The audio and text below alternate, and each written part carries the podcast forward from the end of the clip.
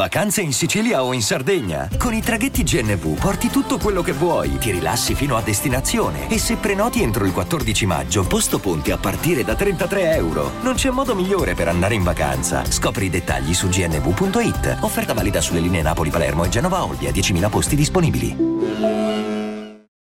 Esce oggi stile originale, il documentario di S Magazine per la celebrazione dei dieci anni del ragazzo d'oro di Gue Pechegno e io mi sento di dover dire qualcosina al riguardo. Il documentario è molto bello, molto interessante e, ehm, ed è sincero, è vero, era come uno dei dischi futuri di Gue.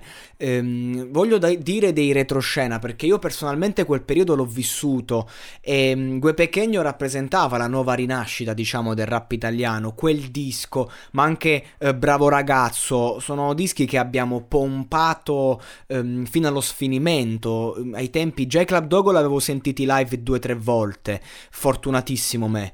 E il um, Gue Pechegno live anche tra DJ set e roba varia che faceva due o tre canzoni canzonette e poi le foto anche più volte, ci veniva spesso qui in Abruzzo, io andavo sempre a sentirlo comunque, non me lo perdevo mai, era un'occasi- un'occasione. Una volta beccai pure Vincenzo Davian Fossi in pista, gli dissi l'ora d'aria un discone e lui annui.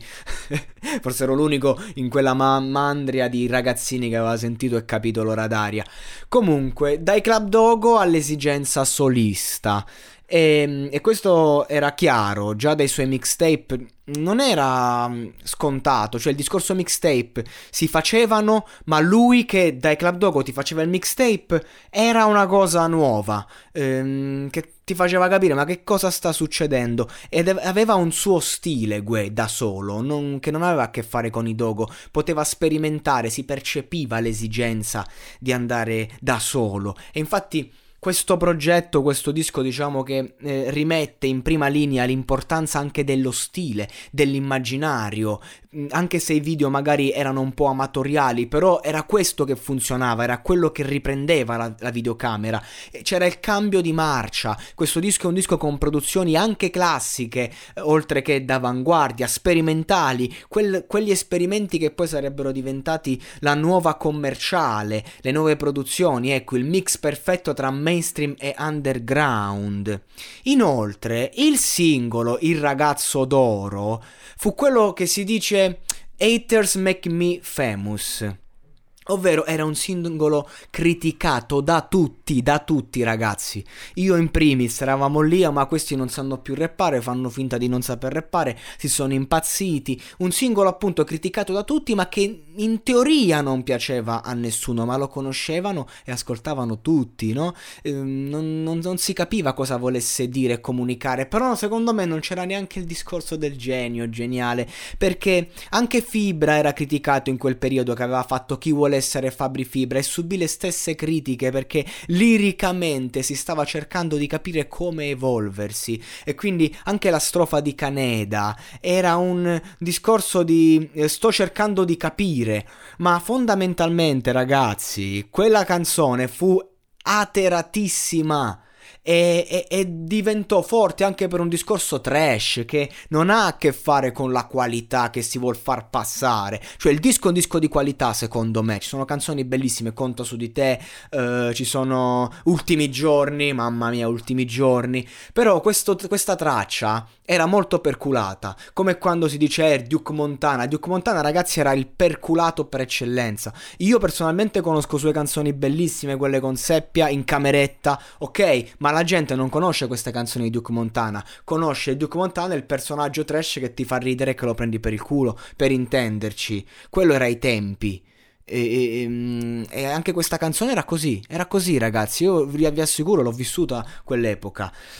Poi con gli anni si, rivalori, si rivalorizza, te l'ascolti, comunque ti entra in testa, era ben fatta, però fondamentalmente questo singolo ehm, ehm, ebbe molto successo perché fece discutere proprio il fatto che faceva cagare e che il rap stava andando in una direzione che faceva schifo, questo era quello che si diceva. Poi ha preso una piega che fondamentalmente è stata apprezzata dopo, perché poi il rap è iniziato proprio con la trap e via dicendo a perdere talmente tanto di contenuto contenuto e concetto, ehm, arrivando solo a una parte stilistica che a fatti concreti il ragazzo d'oro è stato il padre di questa corrente, nel bene e nel male, io non critico e non giudico, dico solo quello che è, quello che era.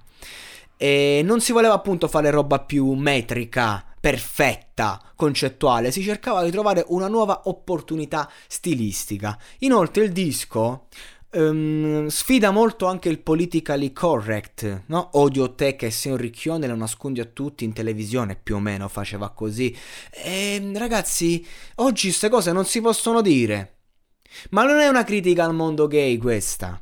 È la critica a chi si nasconde. È una critica al Gabriel Garco di turno che finge di avere le relazioni per vendere. Eh, o al Paolo Meneguzzi che fa solo canzoni d'amore dedicate alle donne e poi è, eh, nella vita privata è chiaramente omosessuale, si, si diceva, no? Ad esempio. Quindi ragazzi, mh, mm, il pubblico critica, critica e alla critica, a me compreso, non va mai bene nulla, ma perché si genera dibattito, ma la musica non è dibattito, è gusto. E questo disco personalmente ne ha di tutti i gusti ed esce dall'idea del concept album e questo lo rende semplicemente un concept album a sé, sperimentale e che sì, si può definire un classico e che sì, ha cambiato le regole.